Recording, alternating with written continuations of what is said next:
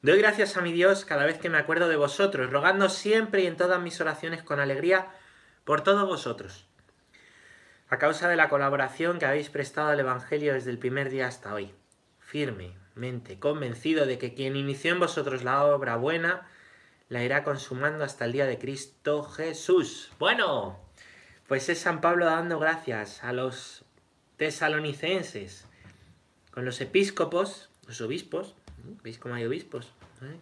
Los diáconos, ¿vale? Los diáconos que se encargan de, la atención a los, a los débiles, enfermos. Muy bien, ahí Pablito. Em, y San Pablo dice, gracias, gracias, con alegría por vosotros, ¿eh? Gracias. San Pablo es humilde, San Pablo no dice, qué bueno soy, ahora que no estoy yo, ahora que no estoy yo, esto se va a ir a pique, no, dice, yo he fundado la comunidad, la comunidad la lleva Dios y vosotros sois ahora la mano de Dios. Esta es la verdadera visión de la iglesia, ¿no? Una visión de, ¡ah, yo soy aquí! El máquina, el crack, el amo, el genio, ¿eh? Sin mí la iglesia a pique. Hay historia, ¿no? Anda que la iglesia no tiene años siendo grande. Anda que tú eres amado por el Señor, eres imprescindible para Dios. Pero tú no eres Dios. Tú no eres Dios, ¿vale? No, no eres Dios. La iglesia la lleva Dios, ¿no? Bueno, pues de esto va, de esto va, de esto va.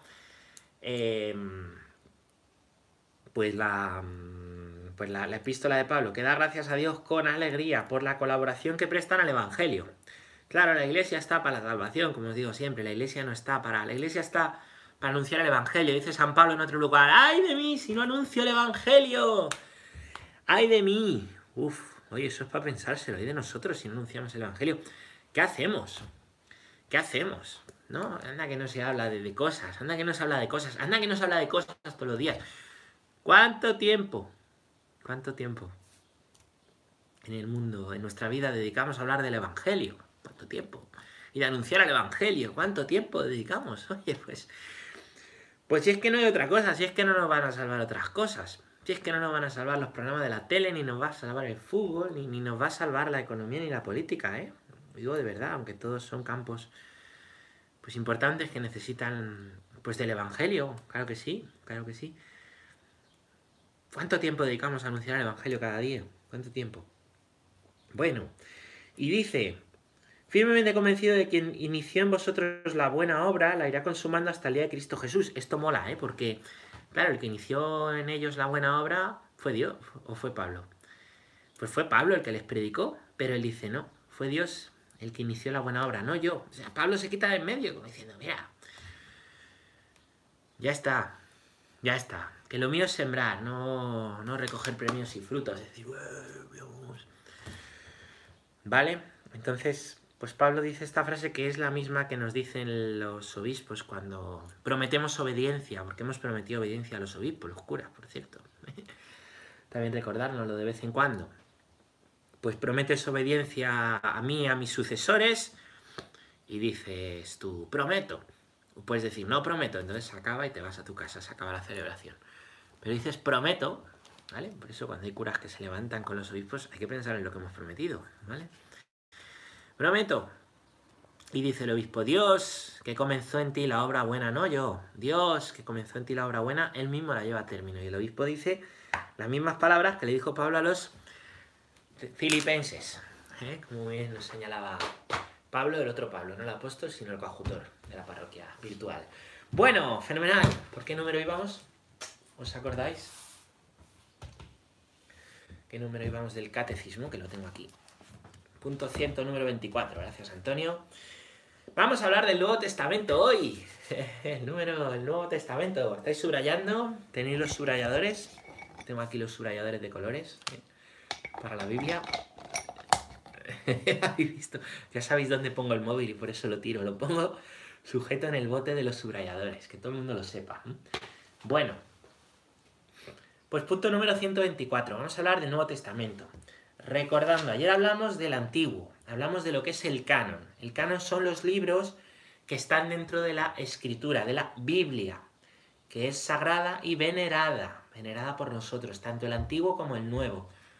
No se puede despreciar uno, eh, el antiguo normalmente, y decir el nuevo. No, no, no. ¿Vale? Entonces, dentro del canon, ¿vale? Hay 46 escritos del Antiguo Testamento y 27 en el Nuevo. ¿Cuánto es en total? 46 más 27, muy bien, 73, 73. Sí, señor. Pues esos 73 libros, ayer dijimos cuáles eran los del Nuevo, que se dividen primero en la Torá, la ley, los cinco primeros libros, Génesis, Éxodo, el libro de, Levítico, el libro de los números, que es muy difícil de encontrar, y el Deuteronomio. Después vendrían los libros históricos, que cuentan toda la historia de Israel. Después vendrían los libros líricos, ¿vale? Los líricos, pues, pues que recogen los salmos, el cantar de los cantares, ¿no? Es un género propio, ¿no? Eh, a modo de poemario. Después vendrían los libros sapienciales, que recogen la gran sabiduría, ¿no? La gran sabiduría de, pues de este pueblo, de este pueblo de, de, de Israel, ¿vale? Lo que ha ido recogiendo y aprendiendo, ¿vale? La sabiduría del pueblo. Hoy hablaba con una persona por teléfono que está aquí en este chat, me decía, ¿cuánta falta hace la sabiduría? La sabiduría de, de, los mayores, de, los viejos en el buen sentido, ¿no? Gente que aporte temple, que aporte calma, que diga, no pasa nada, gente que se haya enfrentado a situaciones duras y las haya pasado y diga, tranquilos, y que nos enseñen a los jóvenes.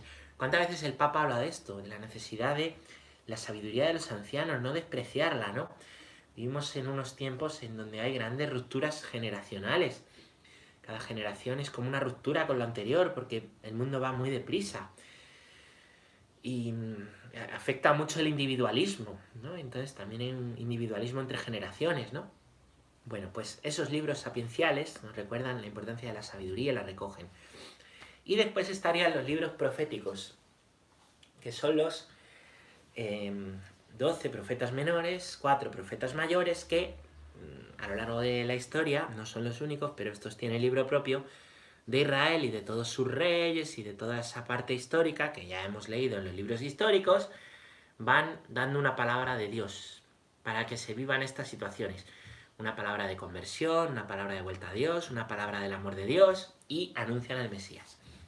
Bueno, ese es el antiguo parte esencial de la escritura. Vamos a hablar del nuevo hoy. Punto número... Punto número 124. 124, vamos allá. Leemos. Sí, David, bueno amigos, habéis acertado. ¿Qué documento vamos a leer ahora? Del Concilio Vaticano II. Muy bien. David La palabra de Dios, que es fuerza de Dios para la salvación del que cree, se encuentra y despliega su fuerza de modo privilegiado en el Nuevo Testamento. Estos escritos nos ofrecen la verdad definitiva de la revelación divina. Su objeto central es Jesucristo, el Hijo de Dios encarnado, el Hijo de Dios encarnado, sus obras, sus enseñanzas, su pasión y su glorificación, así como los comienzos de su iglesia bajo la acción del Espíritu Santo. Muy bien, muy bien. Pues nada, la palabra de Dios, fuerza para la salvación del que cree, ¿vale? La palabra de Dios es nuestra fuerza para la salvación. Para ir adelante un cristiano. ¿Cómo va adelante un cristiano? ¿Cómo vive la esperanza? Gracias a la palabra de Dios. Sí, hay que leer la palabra de Dios. Hay que dedicar tiempo a la palabra de Dios, que está hablando de ti. De ti. De ti. Y lo sabes. Esto para meme. Está hablando de ti y lo sabes, ¿vale? Bueno, despliega su fuerza, la palabra de Dios despliega toda su fuerza, es la plenitud de la revelación en el Nuevo Testamento. Nuevo Testamento, ¿vale? Esto dice David Los escritos del Nuevo Testamento nos ofrecen la verdad de la revelación divina, es decir, hacen comprender todo lo anterior, como ya hemos dicho, como ya hemos hablado, y el corazón del Nuevo Testamento es Jesucristo, ¿vale? ¿El Evangelio es el corazón de Cristo? Me decís ayer. Más bien, Cristo es el corazón de toda la palabra de Dios. Cristo es el corazón del Nuevo Testamento. Cristo es el corazón del Evangelio. Cristo es el corazón de la nueva noticia. Jesucristo. ¿A qué se dedica el Nuevo Testamento? Pues a hablar de Cristo, que es Hijo de Dios que se ha hecho hombre. Se preocupa el Nuevo Testamento de decirnos que Cristo se ha encarnado.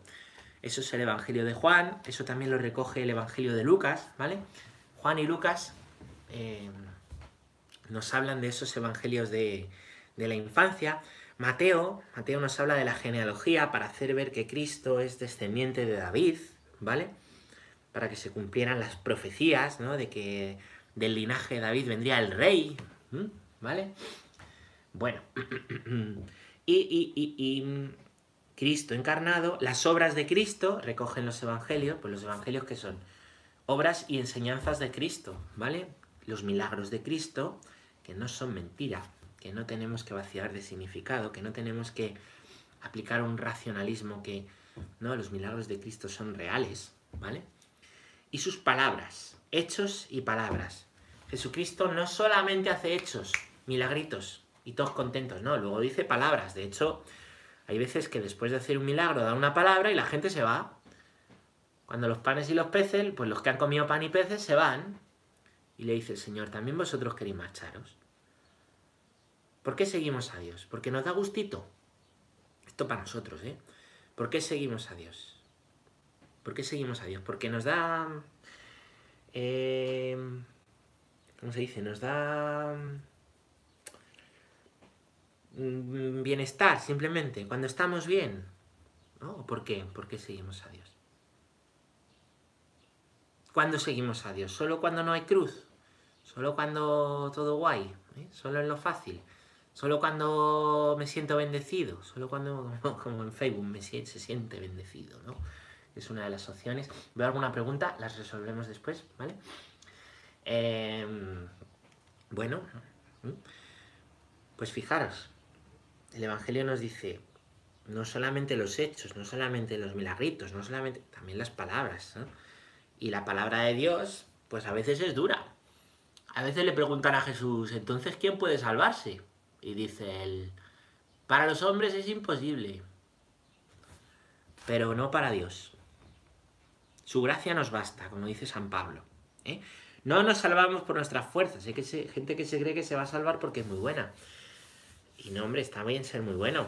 Pero no nos salvamos por eso. Nos salvamos por gracia de Dios. Y después las obras son una consecuencia de la fe. Cuando las obras son buscarnos a nosotros mismos, por muy buenas que sean, pues nos estamos buscando a nosotros. Eso pasa con el Evangelio de la viuda, ¿no? Mírala, esta sola ha echado dos reales, pero ha dado todo lo que tiene. Tú a lo mejor que tienes más no has dado nada.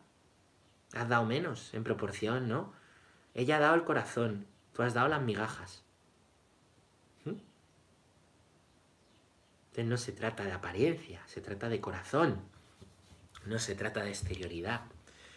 Se trata de interioridad, que aflora en la exterioridad si la interioridad está bien. Si la interioridad está mal, lo que aflora es el fariseísmo.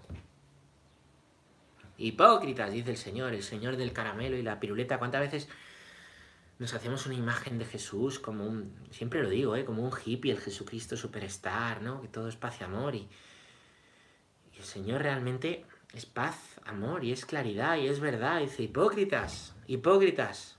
Así lo dice. Y yo creo que en, el idioma hebreo suena más fuerte, me decía un sacerdote. Que miráis la, la, la, la paja la, paja en el ojo ajeno y tenéis una viga en el vuestro. Imagínate una viga en un ojo. No, el Señor pues habla con mucha claridad. Entonces no solamente son hechos, también son palabras. Y al revés, no solamente da palabras, también da hechos. Yo soy el Hijo de Dios, dicen sus palabras. Yo soy el camino, la verdad y la vida. Y hace hechos concretos. Hechos concretos de ir a por el débil, de salvar al débil, de milagro al débil, no solo al judío, también al que no es judío. ¿eh? Por ejemplo, al, famoso senador romano, al famoso romano, centurión romano, ¿no? que, su hija muere. No solamente, ¿no? O a los samaritanos, ¿eh? a la samaritana, que los judíos odian a los samaritanos, los samaritanos a los judíos, ¿no? Y él va y habla con la samaritana, ¿vale?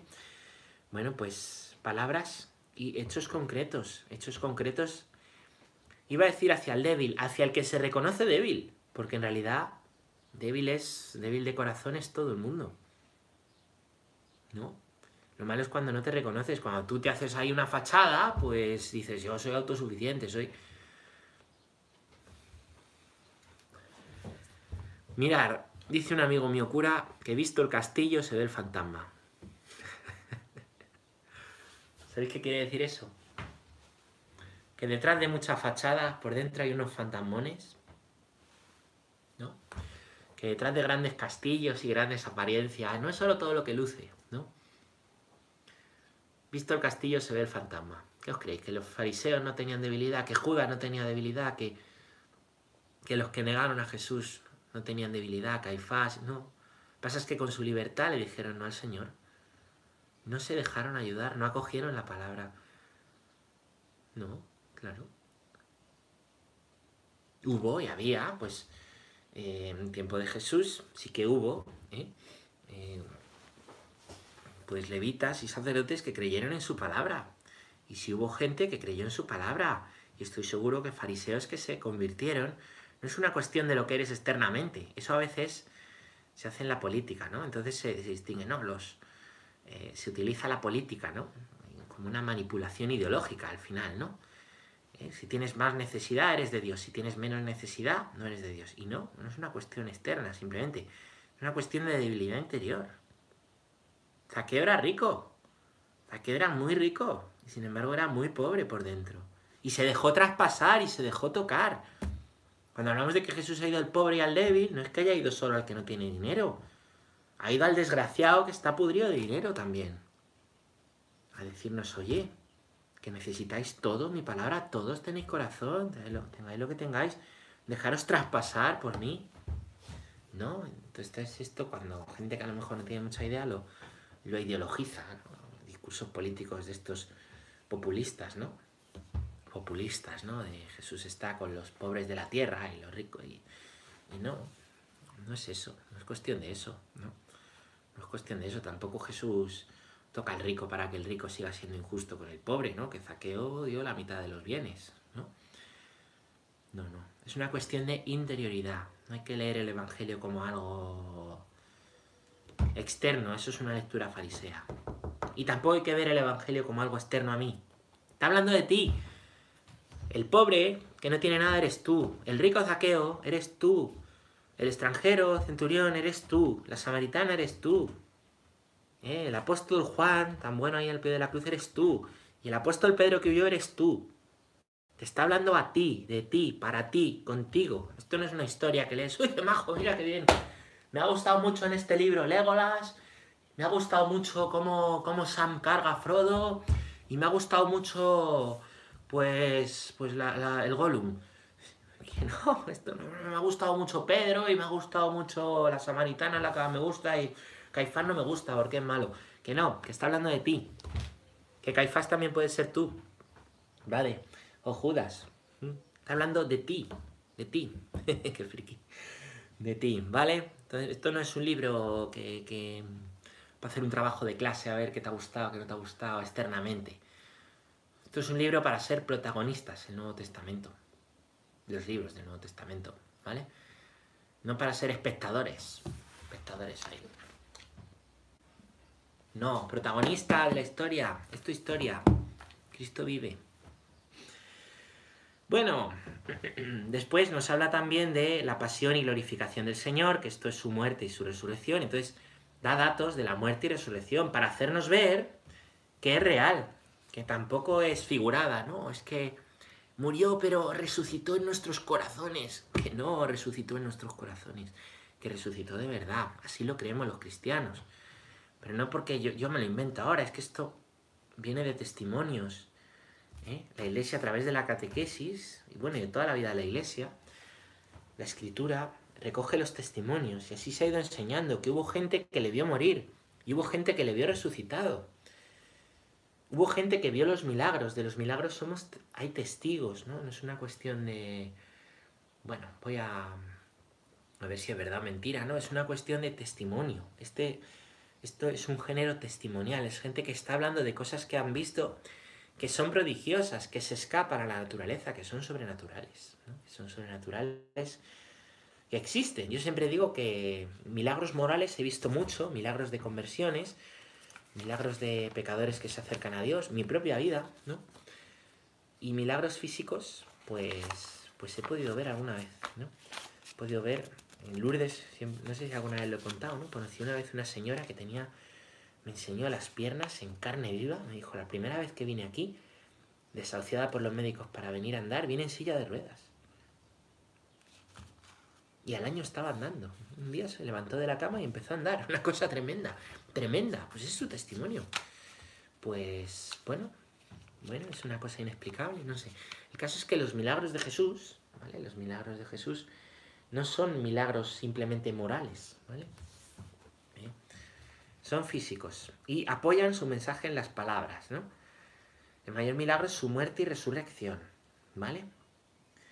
Bueno, este, y, y dice que también el Nuevo Testamento nos habla de los comienzos de la Iglesia bajo la acción del Espíritu Santo.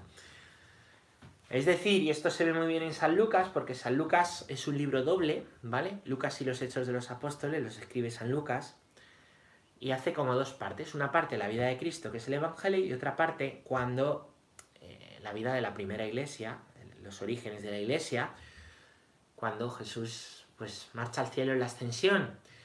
Y San Lucas pues termina el Evangelio contándonos la ascensión y el descenso del Espíritu Santo que se llama Pentecostés. ¿Vale? Y eso une los dos libros. Los Hechos de los Apóstoles empiezan con la venida del Espíritu Santo en Pentecostés. ¿Mm? Se une de manera que hay una continuidad, hay una continuidad. De hecho, yo aconsejo leer esos dos libros seguidos, Lucas y los Hechos, se pueden leer seguidos, porque es que es la misma historia, ¿vale? Bueno, el mismo autor. Este.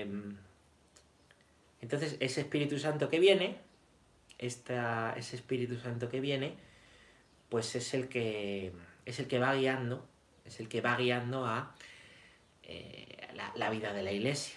Y es el que guía nuestra vida cuando nos ponemos a la escucha y cuando somos dóciles al Espíritu Santo. Claro, podemos vivir pues simplemente dominados por nuestras pasiones, dominados por, por el yo, o podemos vivir en un combate, dice San Pablo, dóciles a la acción del Espíritu Santo en nuestra vida.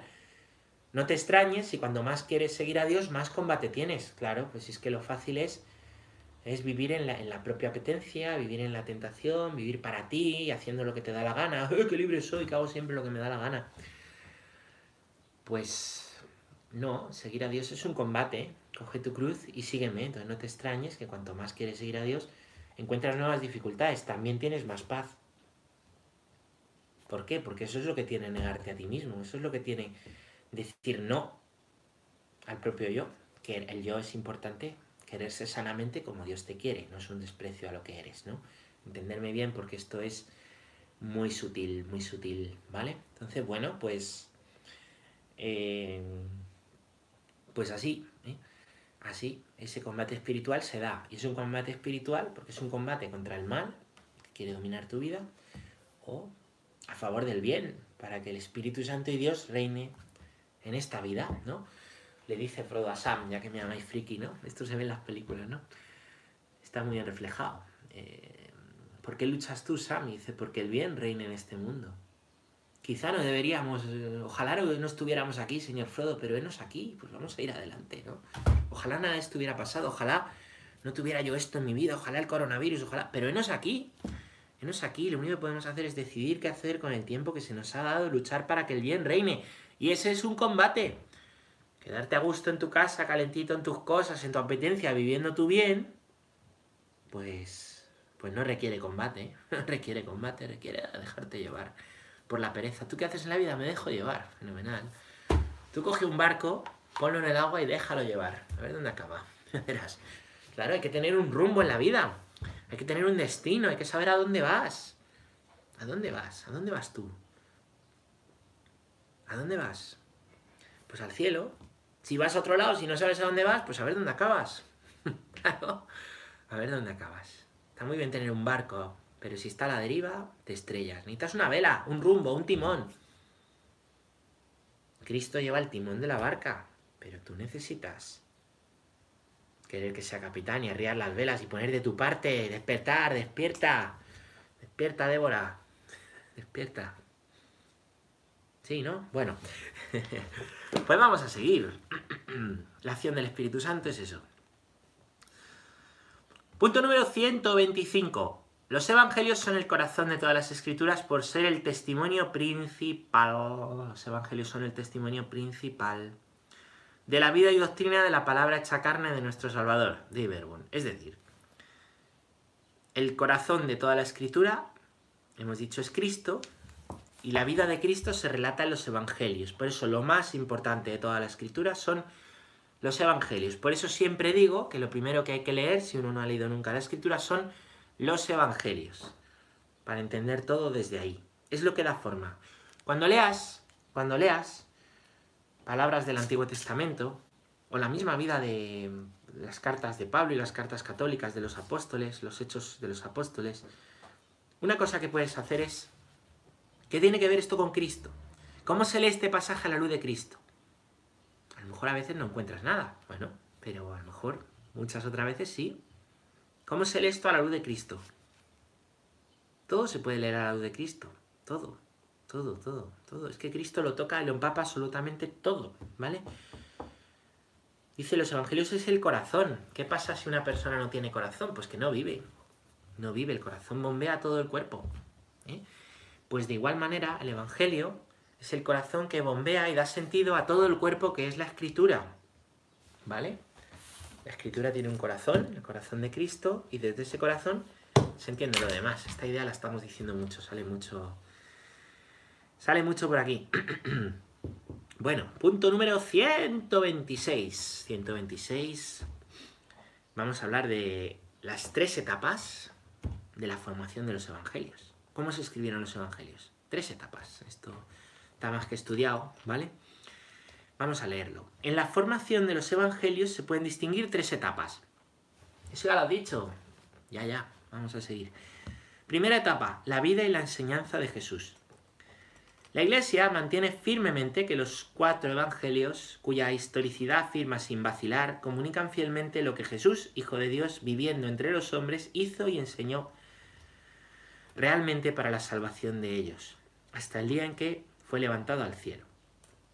Entonces, primera etapa, la propia vida de Jesús. Dios se hizo hombre en la tierra, se encarnó. Se encarnó en el seno de María, creció en una familia, fue presentado en el templo. ¿eh? Eh, sabemos de su infancia, pues también cuando, cuando se puso a hablar en el templo y se perdió. Sabemos que tuvo una vida oculta, pues que podemos imaginar en la normalidad de, una familia. Por eso ayuda mucho saber cómo era la, vida de, las familias judías de la época, ¿vale? Donde se cuidaba Yahvé, la oración, la vida en familia, la vida comunitaria, así es la vida del pueblo de Israel, ¿vale? Después, em, una etapa ¿eh? una etapa que dura tres años, ¿vale?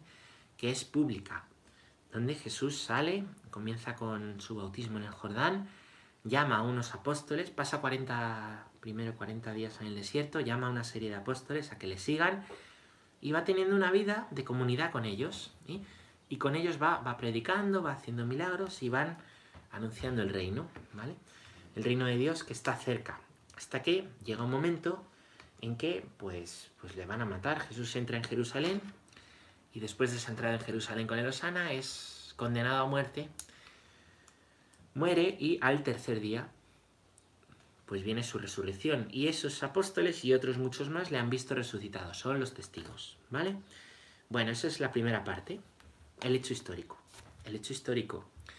Hay que decir que la existencia de Jesús no solamente, no solamente la dan los, los evangelios.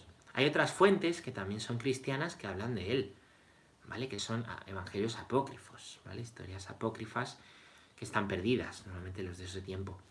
Hay autores que no son cristianos, autores romanos, ¿vale? Que dan testimonio de la existencia de Jesús. El más famoso sin duda es un historiador romano que se llama Flavio Josefo, lo podéis buscar, Flavio Josefo, un nombre precioso, si tenéis un hijo, le podéis llamar Flavito Josefo, y Flavio Josefo habla de la existencia de Jesús, de este hombre, del cual se decía hacía prodigios, ¿vale? No es cristiano Flavio Josefo, no es cristiano, ¿vale? Sin embargo, lo atestigua. Hay gente que dice, no, Jesús no existió, es una invención. Mira, puedes tener fe o no tener fe, pero... Eh, puedes creer en Dios o no, pero... Pero dudar de la historicidad de Jesús es una locura. Hay más textos que atestiguan la historicidad de Jesús y su existencia que, por ejemplo, de Sócrates. ¿Sabéis qué tenemos de la existencia de Sócrates? Tenemos lo que dice Platón, no tenemos ningún libro de Sócrates, tenemos que Platón lo dice.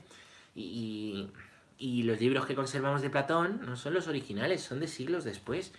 Nadie duda de la existencia de Platón, por supuesto, nadie duda de la existencia de Sócrates o de Aristóteles. Son muchas menos las fuentes que tenemos de ellos que las que hay de Jesús, ¿vale? Bueno. Segundo, en la formación de los evangelios, segunda etapa, los apóstoles, ciertamente, después de la ascensión del Señor, predicaron a sus oyentes lo que él había dicho y obrado, con aquella crecida inteligencia de que ellos gozaban, instruidos y guiados por los acontecimientos gloriosos de Cristo y por la luz del Espíritu de verdad. Muy bien, pues ahí lo tenemos, ahí lo tenemos. Los apóstoles, ¿vale? Lo que habían visto y oído, dice San Juan, lo que hemos visto y oído es lo que predicamos. Lo que han visto y oído en la vida de Jesús en este mundo, se lanzan a predicarlo. La primera transmisión es oral, lo primero no es escribir, lo primero es oral, se predica. Y no predican solo los apóstoles y discípulos evangelistas, lo hacen todos, ¿vale? Lo hacen todos. Lo predican y lo hablan, ¿vale? Las tradiciones orales también. Las santas mujeres que le ven resucitado, ahí hay tradiciones orales, ¿vale? La Virgen María. Todo eso son tradiciones orales, aunque no haya escritos, ¿no? Todo eso se cuenta en tradiciones orales. Y parte número 3 de la formación de los evangelios. Los evangelios escritos. Los autores sagrados escribieron los cuatro evangelios escogiendo algunas cosas de las muchas que ya se transmitían de palabra o por escrito, sintetizando otras o explicándolas, atendiendo a la situación de las iglesias, conservando por fin la forma de proclamación de manera que siempre nos comunican la verdad sincera acerca de Jesús. Nos comunican la verdad sincera, tienen esa intención. ¿Qué sucede? Pues que los testigos de Jesús van muriendo, los cristianos que se, van uniendo cristianos, pero ya los que han visto a Jesús muerto y resucitado se van muriendo. Surge la necesidad de ponerlo por escrito, para que eso llegue más lejos a más gentes, también cuando ellos mueran. Esa es ya la tradición escrita. Entonces se escriben los cuatro evangelios, ¿vale? Mateo y Juan son apóstoles, y luego están Lucas y Marcos, que son pues discípulos, seguidores, ¿vale? Eh, pues todo eso se pone por escrito. Algunas de las cosas, ¿no? Dice San Juan, muchas otras cosas me quedan por deciros de Jesús. Pienso que si se escribieran todas, ni en todos los libros del mundo se podrían poner. Así lo dice, qué bonito, ¿no? Entonces, el Evangelio no son solo los cuatro Evangelios que han quedado aquí plasmados, lo que nos está diciendo el Catecismo es esto. El Evangelio, hemos dicho que eh, Jesús no funda una religión del libro, sino una iglesia viva, ¿vale? Entonces, la enseñanza de Jesús no es solo lo que ha quedado escrito. El Evangelio es, ¿qué significa Evangelio en griego? Evangelion, buena noticia. La buena noticia, que es que, ha sido anunciada la salvación a los pobres, que Dios te ama, que Cristo ha muerto por ti y te ha abierto un camino al cielo si le sigues. La buena noticia, primero es la propia vida de Jesús y lo que Él hace y predica. Segundo es, después de la ascensión, eh, la la tradición oral, lo que oralmente han visto y dicen los testigos. Tercero, se pone por escrito en cuatro evangelios que no recogen todo, ¿vale? Y que han llegado a nosotros, ¿vale? Muy bien, muy bien. Pues esas son las tres etapas de la formación. Vamos a leer el punto número 127, chicos, que también es bastante interesante para cerrar.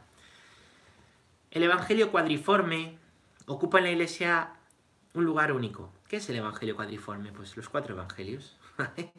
Ocupa en la iglesia un lugar único. De ello dan testimonio la veneración de lo que lo rodea, la liturgia, el atractivo incomparable que ha ejercido en todo el tiempo sobre los santos. Y os leo una frase de Santa Teresa del Niño Jesús. Teresita. No hay ninguna doctrina, no, perdón, esta es de Santa Cesárea, la primera, Santa Cesárea. No hay ninguna doctrina que sea mejor, más preciosa y más espléndida que el texto del Evangelio, Ved y retened todo lo que nuestro Señor y Maestro Cristo ha enseñado mediante sus palabras y realizado mediante sus obras. Y Santa Teresita dice, es sobre todo el Evangelio lo que me ocupa durante mis oraciones. En él encuentro todo lo que es necesario a mi pobre alma. En él descubro siempre nuevas luces, sentidos escondidos y misteriosos. Lo que está diciendo es que el Evangelio no se agota. El Evangelio tiene un lugar fundamental en la liturgia. En todo sacramento hay una lectura de la palabra de Dios, se lee la palabra de Dios, en todos, en todos. Incluso en la, en la confesión, a veces no la hacemos bien, hay que leer la palabra de Dios o decir algo de la palabra de Dios, ¿no? en el rito nuevo que viene del Concilio Vaticano II, ¿vale? La palabra de Dios ha pedido el concilio ocupe un lugar, lugar central y principal, ¿vale? Por eso a misa no vas solo a comulgar, vas a escuchar la palabra. Y dentro de esa parte de la liturgia de la palabra, el centro es el Evangelio. Si os fijáis, las posturas en la liturgia son importantes, indican la disposición. Escuchamos las lecturas sentados, pero el Evangelio lo escuchamos de pie. Lo escuchamos de pie. Es el corazón de la escritura, la vida de Cristo. Todo sacramento que se da tiene una lectura del Evangelio, todos, ¿vale? Todos. Y tienen ese lugar único, precioso y preciso. De hecho, ya en las primeras Eucaristías nos dice San Justino, que es un autor del siglo II, y dice San Justino que se leían los escritos, se leían los escritos de la ley, de los profetas y los escritos de los apóstoles, los evangelios, lo que escribieron los apóstoles. En las Eucaristías, ya originales, las primeras Eucaristías. Este testimonio de Justino es del siglo II, del año 120, ¿vale? Bueno, pues, pues ahí lo tenemos, ¿vale? Hay un lugar único y así debemos darlo y así debemos hacerlo ver en la liturgia, así debemos vivirlo cuando estamos en la liturgia, el Evangelio. Que no es que ahora venga el cura, habla y luego lee una lectura y luego da un speech, no, que no. La lectura del Evangelio. ¿no? Yo diría que lo más importante de la Eucaristía es el momento de la consagración y después es la lectura del Evangelio. ¿Mm? Por eso os digo siempre hay que leer bien, cuidar bien, leer. ¿no? Bueno, y también leer el Evangelio de cada día, que lo tenemos en aplicaciones, que podemos ir en la Biblia leyéndolo, de, corrido lo vamos leyendo cada año, ¿no? Cada año leemos Mateo, Lucas, Marcos. Mm, van apareciendo por ahí lecturas de Juan, los domingos cada año estamos con un evangelista, año A Mateo, estamos en año A, año B y año C Lucas, Marcos, Lucas. Bueno, en los tiempos fuertes solemos escuchar a San Juan, no me meto aquí que tiene muchos matices, pero, em, pero es, un, es un lugar fundamental y es también una ayuda de oración, rezar con el Evangelio de cada día. Rezar con el Evangelio de cada día es una ayuda enorme, hacer lección divina, ¿no? Bueno, pues como Santa Teresita. Es lo que ocupa la oración. A veces tienes peso en la oración, ponte a leer el Evangelio, ponte a leerlo. ¿vale? Para terminar, os leo, igual que hice ayer, los libros del Nuevo Testamento, que están en el punto 120. Hay que volver un poquito atrás, ¿vale? Los libros del Nuevo, del Nuevo, perdón, los libros del Nuevo Testamento son los evangelios de Mateo, Marcos, Lucas y Juan. Mateo, Marcos, Lucas se llaman sinópticos, son muy similares siguen, eh, hacen el mismo seguimiento, tienen como una fuente común, ¿vale? Aunque cada uno tiene su estilo, sus matices, cosas que solo relatan ellos, bueno. Y Juan, Juan, que es más místico, ¿vale? Más teológico, más profundo. Después los Hechos de los Apóstoles, que es continuación del Evangelio de Lucas, que narra la historia de la primera iglesia, todo lo que les pasaba a los apóstoles, la conversión de San Pablo está ahí, el envío de Pablo, ahí lo tenemos. De manera que si se lee así, pues es que se lee todo como una historia. Después tenemos eh, las cartas de Pablo, las cartas de Pablo, que son primera y segunda de Corintios, Gálatas, Efesios, Filipenses, Colosenses, la primera y segunda de los tesalonicenses, la primera y segunda Timoteo, la de Tito, la de Filemón, por último la carta a los hebreos, ¿vale? La carta a los hebreos. Después vienen lo que son las cartas católicas, se llaman, son cartas de otros apóstoles, en concreto de, en concreto de tres, de Juan, de Pedro y de Judas, ¿no? Entonces aquí tenemos las tres cartas de Juan, no, perdón, las dos cartas de Pedro, las tres cartas de Juan y la carta de Judas. Y el último libro de género apocalíptico, esto es un género propio, ¿vale?